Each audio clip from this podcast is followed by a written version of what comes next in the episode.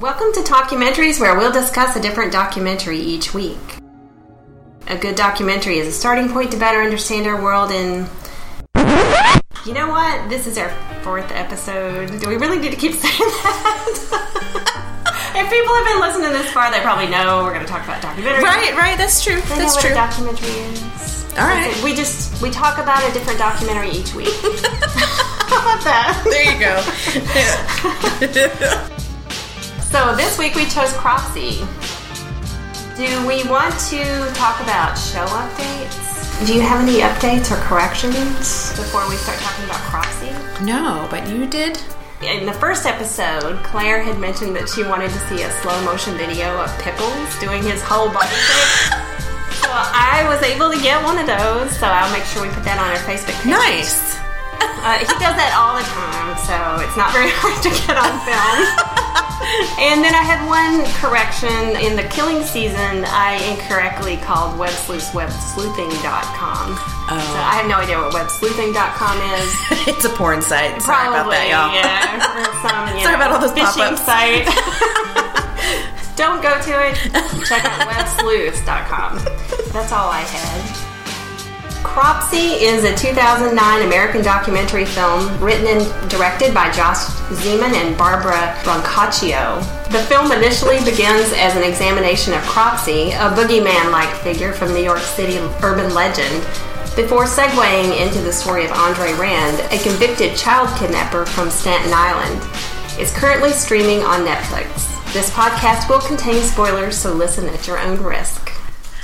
So, So, Cropsey. Yeah. I'd seen this film mentioned in different lists. Mm-hmm. Usually, the creepiest documentaries or the scariest documentaries you should watch, that sort of thing. And I had actually tried to watch it before and got distracted and never went back to it. So I'm glad that we went back to it. I found it very interesting. And even though Josh Zeman was very irritating and distracting to me in the first documentary of his that we watched, The mm-hmm. Killing Season, this one that he did several years before, I found him not irritating or not distracting. I thought he was very genuine in it, even though he was in the screen and part of the story. And I didn't find Barbara distracting at all, Uh-huh. like I had Rachel in the other documentary.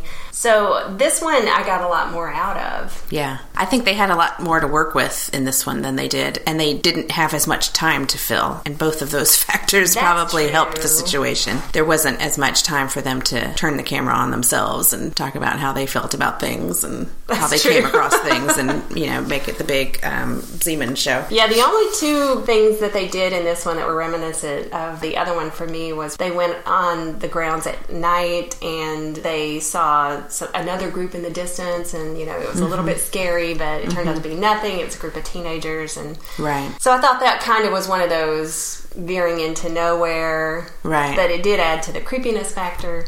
Right. And Um, it was interesting to hear from the kids what they knew about the actual story and what they had heard as far as the urban legend, too. True. But I think he probably could have done those interviews without leading up to it with the, ooh, isn't this spooky? All we have is our flashlights. That's and true. I dropped mine. I dropped mine. and then the other, uh, all the talk about devil worship, I wasn't Yeah. sure if that was really necessary, at least to that length. Yeah. But, you know, it was a sign of the times, too, when these crimes happened in the 70s and 80s. And Yeah. so that was a big topic of discussion. Satanic Panic. Um, yeah, I was hesitant to watch this documentary because I knew that Willowbrook was involved somehow, and I had seen documentaries. I don't know if it was a documentary or just an extended news report. The one with Geraldo Geraldo, Rivera, yeah. where he kind of exposed what was actually going on at this state school. So I knew that footage was going to be there, and I knew it was going to bug me. But I had no idea about the actual story of the murders that occurred in and around that area. And my dad is from Long Island, and my only memory of Staten Island was when I was a kid. My grandmother uh, and I were going to Staten Island to visit somebody, and she said that the, we had to wait for the ferry to come and take us to Staten Island. And to my five or six year old mind, that meant that like Tinkerbell was Oh, gonna, Oh wow. you know, I was looking for somebody with sparkly wings to swoop in and carry us across the, The water. Staten And- Island ferry. Yeah, imagine my disappointment when it was just a big old boat. So anyway, but my husband, when I mentioned it to him about it occurring on Staten Island, he said, "Isn't there a big dump there, like a big landfill?" And I was like, "Ah, funny you should ask." Yes. So I thought that was an interesting thing that they talked about how it had this reputation because of Willowbrook being where you dumped kids that weren't up to your standards, and the landfill being where you dumped trash. And someone even said there were like mob hits, Yeah. bodies that were dumped there for that. It just kind of had this sort of weird juxtaposition. On the one hand, it was very father knows best and swept sidewalks and tight knit neighbors, Mm-hmm. and then on the other hand, there was this sort of like you know icky stuff that went on that people didn't like to talk about. Yeah, that was very interesting. Yeah, the whole Willowbrook thing, the fact that it happened on the grounds there did give it a, a creepy feel, you know, because it was abandoned and you, there was so much history there. And, mm-hmm. and then Andre Rand's mother had been in an institution identical to mm-hmm. that, I thought was an interesting tie in. Mm-hmm. And then the fact that he worked at Willowbrook. And then after it was abandoned, you know, so many people lived there, like mm-hmm. underground in the tunnels and stuff. Yeah, it was very interesting. And I was glad that they put the Willowbrook history in there mm-hmm. because I feel like that's an important topic today, mm-hmm. uh, especially with talk of budget cuts and, you know, cuts to services and things like that. It's important to be aware of, you know, the Geraldo expose. Right. I think that's timely right now. Oh, for sure. We never want to go back to that situation. The College of Staten Island is now on the site where Willowbrook School was. Mm-hmm. That's a school that's dedicated to sociology, anthropology, and social work. Mm-hmm. So I think that's a, a very good point that needs to be made too, and that I thought that came across mm-hmm. in the documentary. And I was surprised it had all this good information in it. I expected Yeah. a an urban legend, scary kind of you know man with a hook kind of story. Right. Yeah, but actually found it informative. Yeah.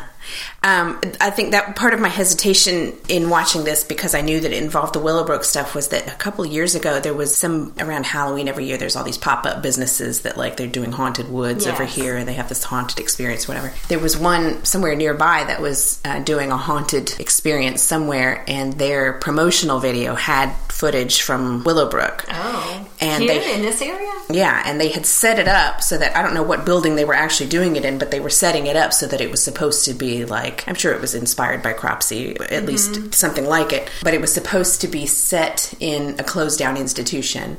And so they had all this like scary music and all this stuff about like, oh, something's gonna, you know, mm-hmm. and the way they always do. But there was it was intercut with footage from Willowbrook, which was actual children and actual, you know, lives. Somebody's child. So that was disturbing because they were just using that footage, that very real historical footage, to sell ten dollar tickets to some scary experience. Yeah. So I didn't And that was want. on television, like local commercials. it was you know it was kind of passing around on YouTube. Oh, Um, but it was somewhere somewhere on the coast, maybe. I don't remember where exactly it was, but it was just like really disconcerting to see that footage being used to like sell a scary Halloween attraction. Yeah, that's inappropriate. And so I didn't want that same footage. I was kind of, you know, keeping this at arm's length. Like, don't just make it like, ooh, isn't this scary? And I think they did do a good job. It's relevant. That footage is relevant to this story because that is where it happened. Right. And he worked there. And his victims, his alleged victims, all, almost all at least, had some sort of intellectual disability. It. Right. So Right. it definitely was relevant to this story. I didn't feel like it was gratuitous and just presented to be like, ooh, look at these scary kids, you know? yes, But I don't know what to make of this dude at all. he's obviously not stable. Right. Uh, but they could never actually prove beyond a shadow of a doubt that he killed these people. I mean, he was convicted of kidnapping um, in the case that they got the, the verdict on at the end of the documentary for a Holly Ann, Holly Ann Hughes. Hughes. So he was found guilty of kidnapping Holly Ann Hughes and he got 25 to life, but he'll obviously be dead before he gets out of prison Right. at this point.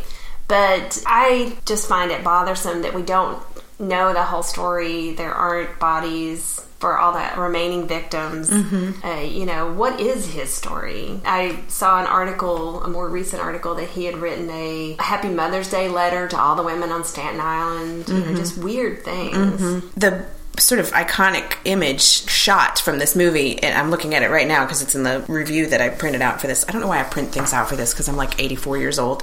I like to have the paper in front of me. No, I didn't.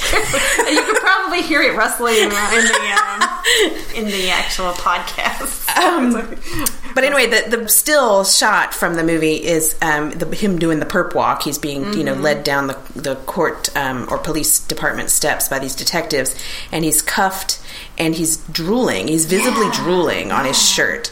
And when you look at the moving footage of this, he's not just drooling on his shirt, but his his eyes are mm-hmm. like saucers, mm-hmm. and he, they're mm-hmm. just sort of darting around. He does have right. this crazed look. Around. Yeah, and he looks like he's out of his mind. But then there were other bits of footage where he seemed perfectly lucid right. and you know together yes. fine. So now, speaking of the drooling part, though, what I really found interesting is when the detectives, the two detectives they were interviewing, and they were talking about how they took him to a hotel room and they watched the Willowbrook expose by Geraldo and seeing the footage made him have that reaction. And he didn't talk for two days. He mm-hmm. started drooling and rocking yeah. back and forth and rolling his eyes. So I wonder if maybe something uh, in his past with his mom being in a similar institution, mm-hmm. um, and also just I don't know his, yeah. his own he undiagnosed psychiatric issues. Maybe I don't know. I don't know, and I couldn't tell from when they because that that their their telling of that story and this footage of him drooling on the courthouse steps mm-hmm. was so far apart in the documentary. I couldn't tell if they were saying that that was that time, or had this happened many times. Anytime it came right. up, did he drool? That's what I was thinking. Roll his eyes. That it was a different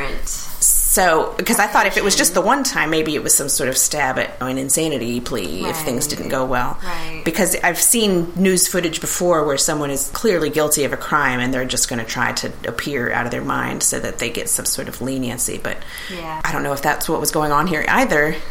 Because if he worked there, if you spent two years working there, even if it wasn't as dire, because he only spent two years working there, and that was actually four or five years before the Geraldo Rivera footage. Right. So even if things weren't as bad when he worked there, wouldn't being there on the scene be at least as crazy making as seeing footage of it? Yeah, trigger that same reaction. I don't know. I, I don't understand Unless, how you would clock into work every day if just seeing footage of it made you yeah. lose your mind. Right. Or unless it triggered a memory of him actually committing a crime and that caused his reaction yeah, instead of the I don't know. But the other puzzling thing is it sounds like he definitely was with this first girl who disappeared. Well, she mm-hmm. was chronologically she wasn't the first girl who disappeared. She was the first girl he was connected to. Right. It sounds from eyewitness accounts that they were definitely walking together. Right. And that that was enough to jail him initially for the kidnapping before her body was found.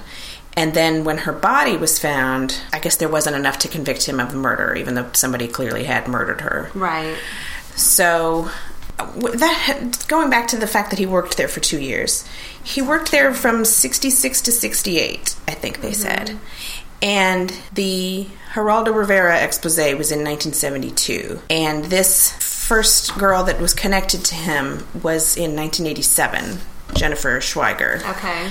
So that's a long span of time. And there was just a little bit of mention of, oh, he was kind of a drifter and he slept in these woods and right. he had these various campsites. Right. And they showed like a, an old rusty cot that might have been one of his abandoned areas that right. he slept in. And he probably slept in the underground here for a while. And all of that was just sort of like touched on just a little bit, but there wasn't a whole lot of explanation for how you could spend more than a decade living that way. Yeah, he did have that job, a maintenance job in the apartments at one point too. Mm remember when they were talking about. I think it was a different victim. I can't. Yeah, remember it wasn't Holly and it wasn't Jennifer. No, was... and they said he was always standing there at that door, like an exterior door to one of the apartment buildings, mm-hmm. watching mm-hmm. people. So I'm sure he. I mean, it just sounds like he moved around a lot. He may have even lived in the apartments there when he was the maintenance guy. I mean, there wasn't a lot of detail as far as timeline and you know his movements and stuff like that. Right. They just kind of glossed over it. Mm-hmm. So yeah yeah, it is hard to put that together without actually having some sort of timeline and you know, looking at when everyone disappeared and where you might have lived and stuff. Right, and it's complicated by the fact that Jennifer Schweiger, the first disappearance that was connected to him, is still the only body that was found. Yes. And it was found fairly quickly after they started searching. So I don't know why these yeah. other ones, there's been no sign of them. Well, and they had actually, in Jennifer's case, had looked in that area before and didn't find mm-hmm. anything and then went back and found her pretty quickly. So mm-hmm. there was also discussion about is it possible that the body was put there later to Right. even frame him? Or, Right. Because he was the creepy guy who would be easy to suspect. Yeah, and I think that was part of the devil worship discussion. Right. You know, trying to frame him, and or he was just the facilitator and would get the kids and take them to the Satan worshippers and that sort of thing. But I don't know. it Well, I just, and I they're having- from making a judgment on that whole discussion, but I, I just have trouble believing that. Right. Because if that's the case, if there is some, uh, you know, thriving devil worshipping community that relies on being continually fed young innocent victims, where are they getting their young innocent victims now? And how none seem to have gone anywhere since he's been safely locked up. Yeah. So that says to me a little something about his possible involvement in all this. But his That's, that's um, stubbornness with the documentary filmmakers about whether or not he was willing to be interviewed and what he would say in letters to them. and just kind of toying with them. Yeah. And then come and talk to me. I'll talk to you. And then they show up and he says, And he "No, says, nope, not, do interested. it." Yeah. And, then And he had done that to another guy before. Exactly. Had him come all the way out there and then said, nope, don't want to talk to you. So yeah, it's a game. He, I don't believe he's innocent, Mm-hmm. completely innocent in all of these. But um, you know, I think he is probably smarter than he's trying to make himself look. Mm-hmm, So I don't know. It was interesting to me too that they're in this sort of area where Willowbrook was. There's a lot of woods. You don't really think of boroughs of New York having acres and acres of woodland, but uh, there was lots of woods around the area. And there was also another separate hospital that was uh, like a TB colony back when they used to Yes, that's right. Yeah, that was part quarantine people the- with the tuberculosis. Yeah, yeah. So it wasn't just people with mental disabilities, uh, but it was people who were physically ill but very contagious, and they had an extra spot for them too. And that that building still exists is just wild to me. And all of these things were just like shut down, and everybody left, and that was that. Yeah. And I, I know there's been some progress out there since then, you know, as far as what's occupying those grounds, but it's just amazing to me. Here was a weird little detail, too. Um, so, of the handful of kids that he is suspected of having killed or kidnapped or both, um, there they were mostly girls and uh, mostly school age. Mm-hmm. And then there was one standout who was a 21 year old dude. Yes. But the 21 year old dude apparently had a mild intellectual disability. Yes. They said he acted Hank? more like a 15 year old. I don't remember what his name was, but he looked just like Mick Jagger. He did Somebody like- described him as looking just like Yeah. Mick Jagger, and I thought, oh my god, he really did. and he was actually in some of the footage about um, Jen- was it Jennifer or Yes. no Holly Ann? Holly Ann, yes. So one of the girls who had disappeared, there was a scene where it was old news footage, and the reporter was standing there talking to the camera about this disappearance with this gaggle of neighborhood people behind her. Mm-hmm. And they found in looking at this old footage that the Mick Jagger guy, who later went missing, is standing right over her shoulder. yeah. Is that just a weird coincidence, or did Or I don't? is it just because it was same neighborhood and he and odds are he's going to be standing Yeah, there, don't or did did whoever is doing this see that footage and think, you know, maybe he's next? I don't know, or maybe he'd seen him in the neighborhood and then saw him on the footage as well. And Yeah. yeah, I don't know. I don't- but that to me was really chilling to see this guy just kind of like, "Oh, I'm on TV. There's something exciting going on," and Yeah. then before long, he's one of the missing as well. right. Um, And I also thought it was interesting. I never think about these things, but the when the detectives said that a lot of the witnesses who were coming forward now, they didn't remember anything back then because they were drunk or you know on drugs, and then they went through rehab, and now they have memories of these things. Yeah, which, that's not how this works. It seems like a scary road to go down. Right. You know, call it somebody to testify. And Yeah. well, I didn't remember this before because I was drunk. right, Yeah, I don't know. right. But I've recovered all these memories just because I'm no, that's not how that works. Well, it also seems though, you know, given the publicity that Andre Rand has gotten, it really seems like it would be hard for him to get an unbiased trial on Staten Island. Mm-hmm. If I was on the jury and I'd lived there all my life and known about Jennifer Schweiger's case and all these other missing people that were potentially tied to him, I don't think I could be on the jury and not be biased and, and already think, well, he's guilty. We need to find him guilty of something. Right. Right. So I'm not saying that happened here. Mm-hmm. He was convicted of kidnapping by a jury of his peers. Right. But I just don't think I could do it. Right. Cropsey. I want to talk about the name Cropsey Yeah. for a minute. I was unsure about why this was named Cropsey to start with. The documentary is named Cropsey because of the urban legend that kids in Staten Island, I guess, grew up with. Or it sounds like really up and down Yeah, that area. at camp. At Boy Scout camps, yeah. I guess Cropsey was a name that came up over and over in ghost stories or whatever around the campfire uh, with Boy Scouts. But Cropsey was just this kind of boogeyman figure who lived in the woods or lived in abandoned buildings, and he had a hook for a hand or he had an axe. Depending on who you talked to, the- Yeah. the details were different. But it was always named Cropsey. And so the documentary is talking about how there's this urban legend that these kids grow up with, and then it turns out there actually is a guy who's very dangerous. He doesn't have a hook for a hand, but he really is, you know, stealing kids and poss- and killing them. But I'm curious to know where the name Cropsey comes from in the first place. I was too. Did you do the research? No. Oh, okay. Well, uh, Oh, there- yay. there- I just did a cursory look last night because I same here. Was curious about what does the word cropsey even mean. Yeah. And the webpage for the documentary itself did have some information on there about the origins of the word cropsey. Okay. And it started by saying, well, no one's really sure where it originally came from. It's a name of a family that goes way back in New York and, and in the New York area.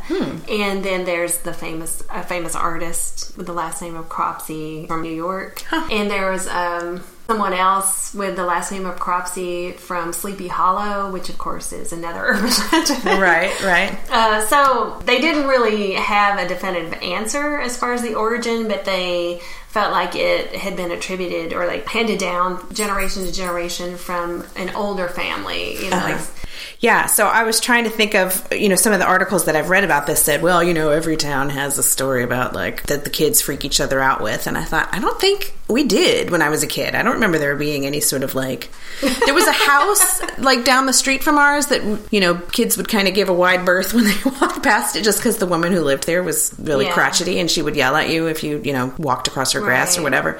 But I don't remember there being anything about anybody was going to kill you or. Yeah. Did you, when you grew up, were there terrible stories like that? Um, there, were- like you said, there were always creepy houses that kids would steer clear of. Um, when we would go to camp, there would always be stories, and of course, this was before the internet. And before we knew what an urban legend was. Yeah. And it's funny, now you have websites, you know, where you can go and say, is this a true story or not? Um, know? yeah. And back then, of course, we didn't. But now you can verify if it's true or not. And out of curiosity, one of the stories from my camp days, I searched and I can't find a record of it anywhere. And it's funny because the only place I've ever heard this was at this Baptist camp a bunch of us went to. Uh-huh. It was an all girl camp. And the story was this girl woke up one day and had a pimple on her face. all great stories. This is already terrifying. no, that's it. That's the whole. oh my god! I've got goosebumps. Well, she did, you know, what most teenagers do and tried to squeeze it, and mm. nothing came out. And so the next day, she tried to squeeze it again. It was more painful and more irritated, and again, nothing came out. And every day, it kept getting bigger and bigger and more red and more irritated looking. And finally, one day, she squeezed and squeezed really hard, and a bunch of baby spiders came out. oh my god! So that was the cautionary tale of don't pick at your face. Right. You know. But I've never heard that anywhere else. Well, it's not a very good cautionary tale either, because if I have a face full of baby spiders, I do want them out. Yeah. I'm sure that's not pleasant, but I'd rather have them out Well, than I mean, in. I'm pretty sure it's impossible for a spider to lay eggs In your face. and, even if they tried to, I don't think the eggs would survive to Right. the point of hatching into baby spiders. And then they'd all fly out at once. oh man! So- but it's, it totally happened. To my cousin's sister's hairdresser somebody totally that happened. Somebody that I know. Yeah, totally. yeah. Well, I will say when I went to college, there was a story in that town, which at the time everybody thought was unique to that town, but it turns out it's one of those things that everybody says happens in their town. But there's like a stretch of road where on a certain night, if you go drive at a certain time, you'll see a girl in a prom dress. Ooh. And you pick her up, and I guess the Oh, story yeah, is you yeah, pick her. She's in a prom dress and it's raining, and you pick her up, and she's cold, so you give her your coat, and then she gets out of the car, and you're like, "Oh, my coat." She says, "Go to this address. I'll give it back to you tomorrow." Or something, and so you show up to that address, and it's a cemetery, and you see a tombstone, and the de- date of death Uh-huh. Yes. Mm-hmm. is like that date twenty years ago, and your jacket is lying on the tombstone.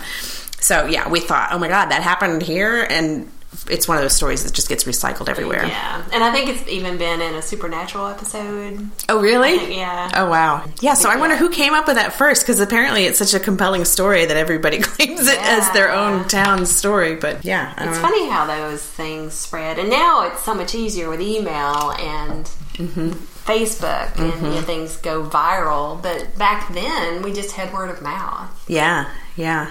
And I guess it's aided by the fact that if you live in a place like Staten Island and they have a creepy setting like the old abandoned institution, that's going to feed more of a story. Yeah. Whereas 20 years before that, it would have been an actual working institution. and unless you were inside, you didn't know anything was amiss. It was just where your neighbor went to work and Right. the lawn was nice and green. And so it's funny what setting can do. It is interesting how he tied the Andre Rand story back to the urban legend of Cropsey. Mm-hmm. Both stories are interesting in their own right. But yeah, I mean, it's like he started, you know, with let's research this urban legend, you know, but oh, but there is this creepy guy. He's not Cropsey, but Right. it could be fueling the, or it could have at the time fueled the, uh, you know, don't go out alone at night. Right. Watch out for the Cropsey. Yeah. Yeah. The name Cropsey is kind of weird and creepy. Yeah, yeah, it is. Um, the whole story is just bizarre, and I wish there was some, you know, like one of the detectives said, all he has to do is write down on a piece of paper, here's where they are, here's where the bodies are. Yeah. Because only the one was ever recovered, and you know, people don't need necessarily need the details. they just want to know where their children are, you know. And so that would be the end of it, as far as they're concerned, because he's already in jail, as you said. For even if he's not convicted of every single thing he did, he's in jail pretty much till he dies because Right. he's no spring chicken. But he seems to get kind of a kick out of manipulating people and mm-hmm. keeping the mystery alive. And Getting the attention, getting Yeah. publicity. yeah, so even if even if he was just part of a process of what happened to them, if he delivered them to somebody else to do what, just to say, cough it up. Yeah. just tell. You know that would be worse than losing a child. Even is losing it, knowing the child is lost and not having any sort of idea what happened Right. or where they are. So I wish it had some kind of resolution to the end of it, but it just was more questions. Yeah. To a parent, they'll always be alive unless there's a body. Right. Yeah. I just cannot imagine. Mm-hmm. It would Yeah. be the worst.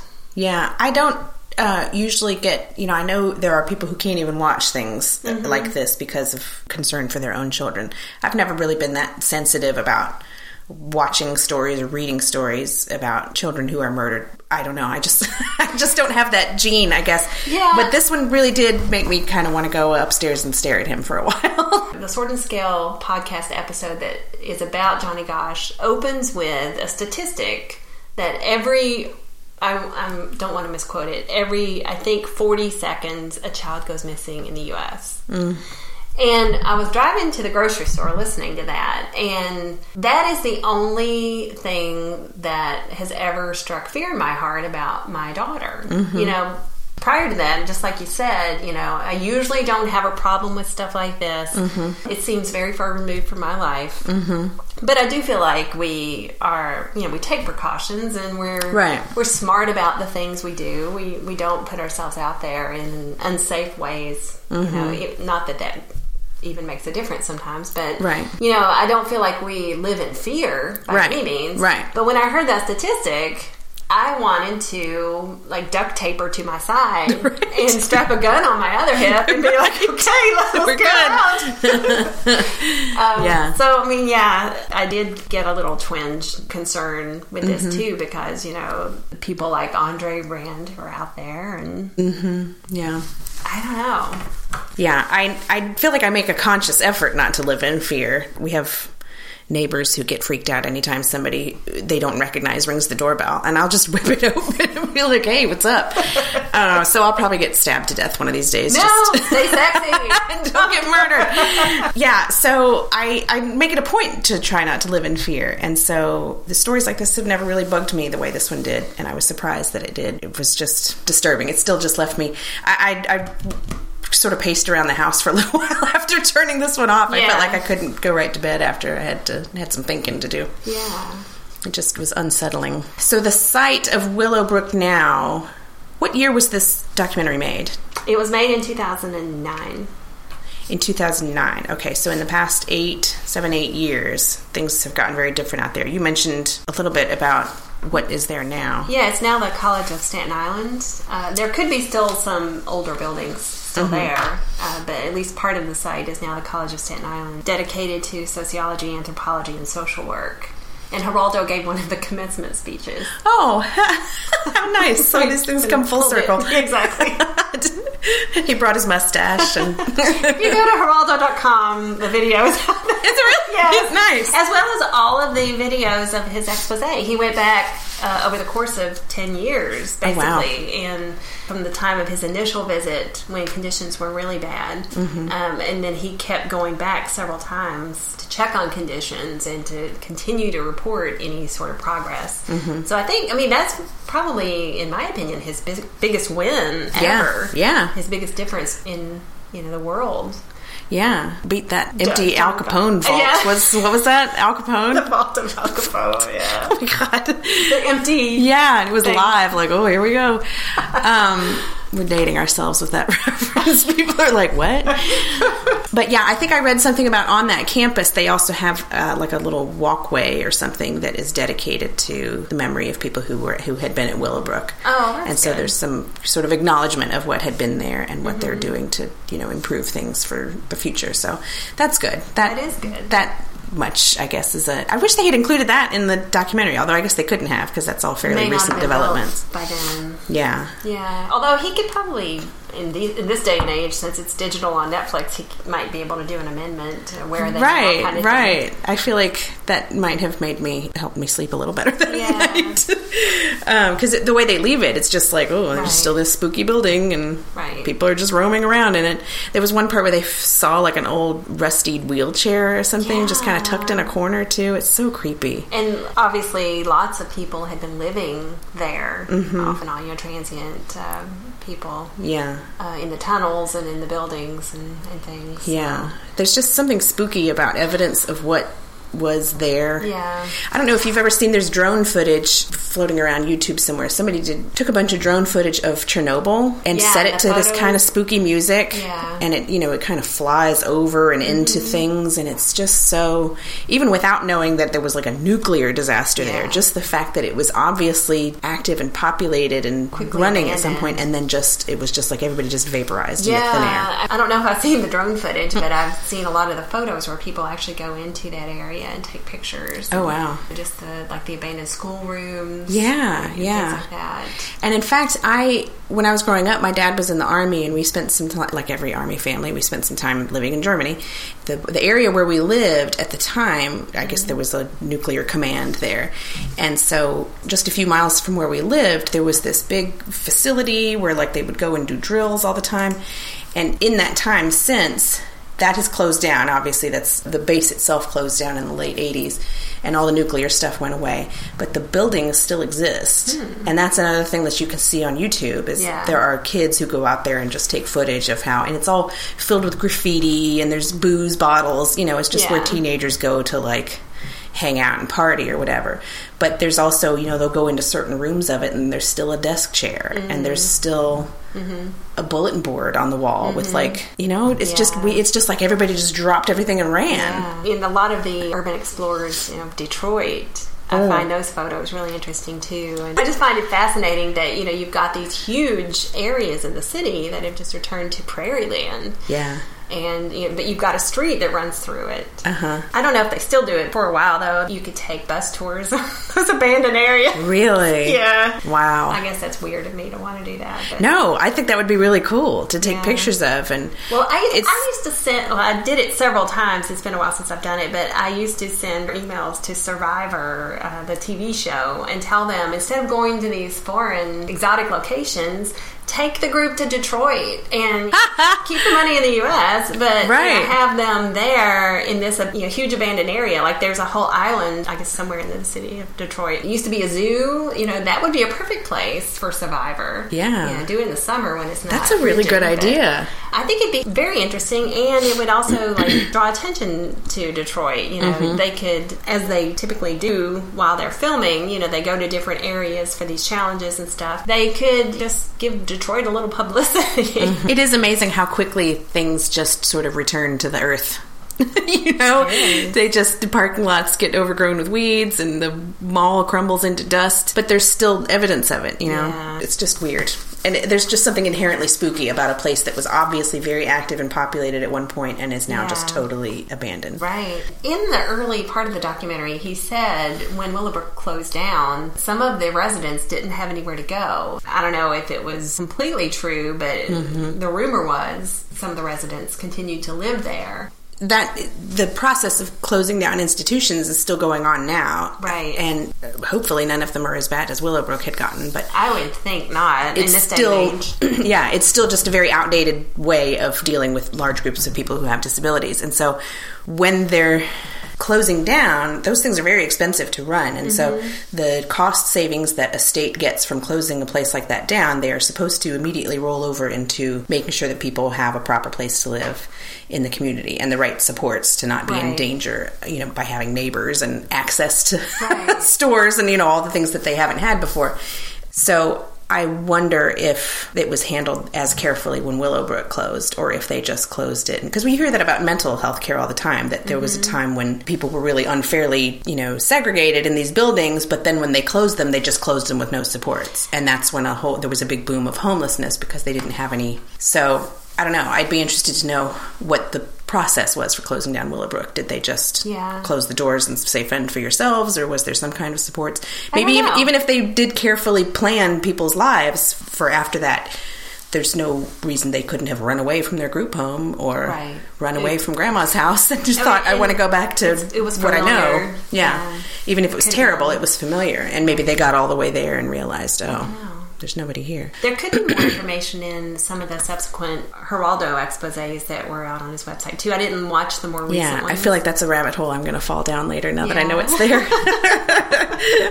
Me and Geraldo. yeah, I only watched the original one, but I saw there were several more where he did follow ups, Yeah. and I didn't get a chance to watch those. So I, I wouldn't mind watching those too. Yeah. Kind of- I do remember seeing an interview with somebody who had been at Willowbrook and who had, I think he was, he had cerebral palsy and he was deaf.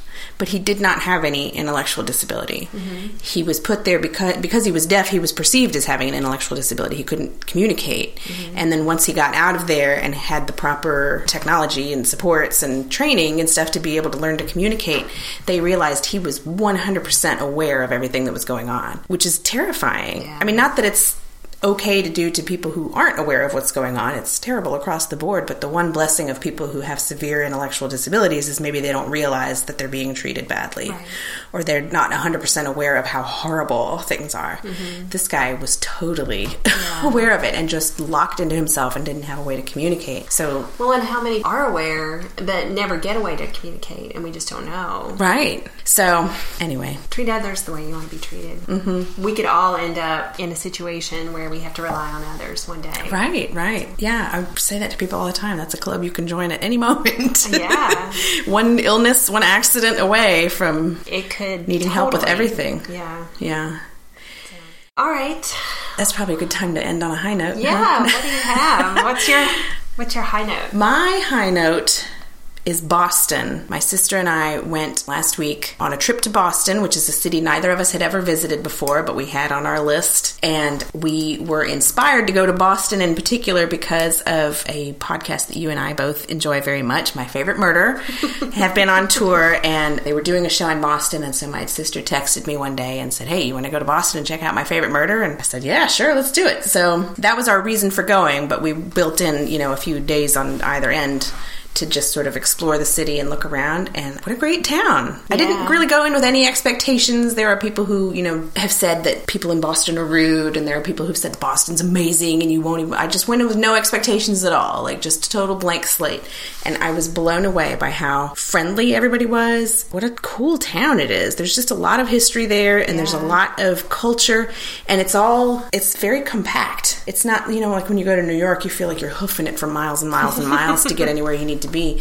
It felt like every time we just crossed the street, there was something else to see, and everything was That's nice. So you, you know, stayed right in the city mm-hmm. near the harbor. We stayed in the theater district. We actually were right across the street from the theater where oh. my favorite murder was, which is great. And that happened to border with Chinatown. And so the first night we got there, we dropped off our bags, we freshened up a little bit, we went right back out in search of dinner, and we went to this is a happy ending not happy ending. Why do I always want to call this happy ending? this is high note number two. You can call it one A. I'm just determined to call it happy ending. Um, it's happy. It's at the end. It's a happy. It's ending. a happy ending. yeah. So we wandered around Chinatown in search of dinner, and we ended up going to this place that was a hot pot place, uh-huh. which I had never been to before. But it's just you sit at a table. There's a big burner in the middle. They put down a pot of broth. You can tell them what kind of broth you want, how what flavor, how spicy, and then you order a platter of stuff to drop in it. And we ordered a big seafood platter, so there was like squid and shrimp and all kinds of fish and stuff. And you just drop it in the pot with veggies and whatever else you want to throw in there, and it cooks right in front of you, and you just scoop it out. And mm-hmm. so it's kind of like a low country boil combined with like, yeah um, fondue. Yeah, it reminded me a lot of a fondue place, but instead of like you know just spearing it and taking little bites or whatever, you're just ladling all this stuff into a bowl, and it was so cold outside that this was just the perfect to just sit in front of a steaming bowl. Oh yeah, of some. It was nice. so good. I didn't want to leave. that does sound nice. Yeah, and we ended up completely stuffed, but not like you know when you eat so much you feel gross. We yeah, felt yeah. completely stuffed, but totally energized, and just oh, it was so good. Oh, good. And just the other day, when it got really cold here again, I texted her and just like sent her a picture of somebody sort of staring off into space and said, "I was just thinking about that hot pot." she was like, "Yes, it would be a perfect day for a hot pot." So, so, my favorite murderer. Were you one of the girls in the audience yelling out corrections?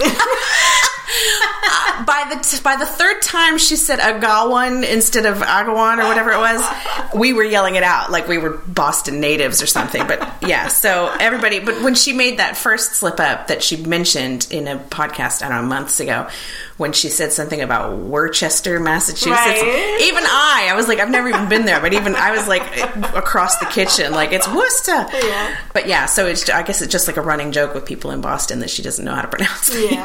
but she they corrected her like three different times on that one in the audience. Yeah, and everybody was yelling it by the end. I think she might have been doing it on purpose. Oh yeah, I think definitely by the end she was. Yeah, yeah, that's, that's, a really good podcast. If you get a chance to see them live, it's definitely uh, an experience. It's really cool to see how they interact with each other. That's good because, and well, I think, and I guess they had visuals yeah. this is the first time. If they're gonna do that, they need to just have a YouTube channel. Yes. but yeah. then I guess they wouldn't sell as many tickets. Yeah, that's true. yeah, but it was cool to have the visual yeah. aids because I, you know, you, I, when I was listening to it though, I was like, whoa, this is not fair." yeah, that's true. They're talking about something on the screen. I can't see. That's true. Yeah, they should have something on the on the Facebook group or something like a. You know, when you were a kid, you'd get those books uh-huh. with the uh-huh. record, and it would beep, and you'd turn the page. Yeah, or PowerPoint presentation. Right? yeah, but it was cool to see they would put up on the screen behind them the mugshot of whoever they were talking about. So everybody would be like simultaneously horrified or oh. amused or whatever. And it was just perfect that one of the murders they talked about was uh, the Gigla yeah. which is just so fun to say in a Boston accent. But I wondered too, is it weird for them if they're doing hometown murders in the hometown? Do they worry about this? Somebody here could be related to these people, no. or? But then I, I thought you're out of my favorite murder. You know, like you you signed up for this. There's such a weird phenomenon because that's one of those things that I just thought this got to be only me. Well, I guess it started with my mom. My mom was always really into true crime and Ann Rule books and all that stuff. And you know, so when uh, like a Dateline murder or something would come on, I would be like, "Ooh, we gotta solve Right. this one." But I, I didn't realize how many other people had the same. I mean, it seems obvious. Why Yeah. would there be a Dateline TV Well, show if it wasn't a widespread That interest? Like, you know, even like the Agatha Christie, you know, Yeah. back in the day and stuff. Yeah. But I think today's difference is we can talk about it more graphically, and it's Mm-hmm. okay. We have more research available at our fingertips with the internet, and Mm-hmm. obviously the whole um, you have discussion forums and things like that available to you. So Right. seek out others, and I think that's the beauty of the internet. yeah, yeah. So no matter what you're interested in, there's something out there with Mm-hmm. other people that are interested. Yeah. So we went to dinner before the show uh, at a restaurant that was right next to the hotel, right across from the theater. And so as soon as we sat down and started looking around, it was just table after table of carbon copies of us, just like Murderinos. Two two chicks at a table, like kind of looking like they were d- discussing gory details of something. And I said, I feel like everybody in this room is just headed across the street right after this. And so there was a table that got seated right next to us, and those two women were talking to each other, and one of them said something about a murderino, and we were like, "Woohoo, murderinos!" So Sexy. yeah, and we just ended up high. And then the server came over to us, and she said, "Are you guys going to a show tonight?" And we said, "Yeah, we're going to my favorite murder right across the street." She said, "Oh, I'm so jealous." So the server was a murderino too. So it was just like, what a phenomenon it's become. Yeah, it really has. I think so many people listen to it now. I mean, Mm-hmm. Yeah. It comes up randomly Uh-huh. a lot of places now. Anytime anybody mentions a podcast. Yeah. Well, and there was a, a news story floating around on Facebook yesterday of a woman who, um, I don't remember where this happened, but she was put in the trunk of her own car Yes. and was being driven away from a gas station or through a gas station. And in the security footage, you could see the trunk pop open and she just rolls right out of there. She does. Like a stunt woman. And, And gets from runs. Scrolling through the comments underneath, which I really should not do, except sometimes you're rewarded this way, a woman said, Wow, she stayed sexy. and someone underneath said, And didn't get murdered. And then MFM, murderinos, blah, blah, blah. So I was like, Oh my God, we're everywhere. So yeah, that was that was really cool. Boston in general is really cool, and uh, I don't think we spent nearly enough time checking it out. And plus, it was cold, cold. So we said we're going to have to pick you know some time to do this again Yeah. in you know more reasonable temperatures to um, really have a chance to look around. Yeah, yeah. But fun. it's a great I'd town. to go sometime. Yeah, yeah, really good time. Yeah. How about you? Super cool. My high note is that I've been working on the technical parts of the show. And Yeah. So I'm just really happy that we're on iTunes now. Yay! So- and I'm not doing this to promote the show. I'm just enjoy learning new stuff. Uh-huh. so we've got uh, talkumentaries.com is all set up now. And so hopefully we'll be able to stay on a Saturday release. Uh-huh. uh, at least until we're done with season one, whatever that is. Yeah. I haven't added any sort of credits to the end as far as like editing or anything else because we're doing that ourselves. Right, well, and you've gotten really good at it. I, I don't know if a professional would listen to it and say the same thing, but I really appreciate you saying it. Well, no, really. And I was saying this before we started recording today that, that when I listen to our episodes, there are times when I know, I remember that I took a long time to think of the right word or I rambled too much in this, and I can tell where you have very neatly cleaned it up, and it makes me sound smart and organized and not totally rambly. So thank Well, you for that. smart and organized. oh, but I ramble a lot, so you've cleaned that up, and thank so you. Um, that's my high note. That I'm just really happy with you know being able to do this. And Yeah. I used to have a career in technology, Uh-huh. and I don't miss the corporate world at all. Yeah. by any means. But I do enjoy doing stuff like this and creating. I just love to create new stuff and Yeah. learn new stuff. So I'm just happy that this is out there. And, Yeah. And you all are listening. All of you. It's like I do know my husband is the only known subscriber that I know of. So hi, honey. Thank you for listening. Please rate and and uh, what is it? Please rate and review. Yeah, yeah, and uh, Honey. my, my, my husband apparently needs a good talking to when I get home because I don't think sus- subscribed yet. But yeah, it's turning into a legit operation, and that's all because of you and your technical skills. And even if you're learning it along the way, you're learning it, and um, it's coming out really nice. So thank well, you for doing that. it's fun to see you regularly too. I gotta, gotta say that. thanks. So it's it's a good excuse to get together and talk about documentaries. Yeah, yeah. And this actually makes me do more digging after the show, so to speak, which I enjoy. Mm-hmm. Yeah. too. You know. Yeah, I don't do nearly enough digging after. I don't think. I, I always call my husband Wikipedia Brown because whatever we watch, he immediately falls into this Wikipedia search thing that goes on forever. And Yeah. before you know, he knows everybody's birthday at the end of it, and oh, I get all this information. But I don't do nearly enough research. After I've turned it off, I'm just like, oh, well, that was interesting. Uh, but yeah, I'm really enjoying it. That's my high note. Cool. So good. All right. Well, thank you for listening, and be sure to like our Facebook page. It's Talkumentaries, and also visit us at talkumentaries.com. And we're on iTunes now, so be sure to subscribe, rate, and review, like all the other podcasts. so we will see you next week. Bye.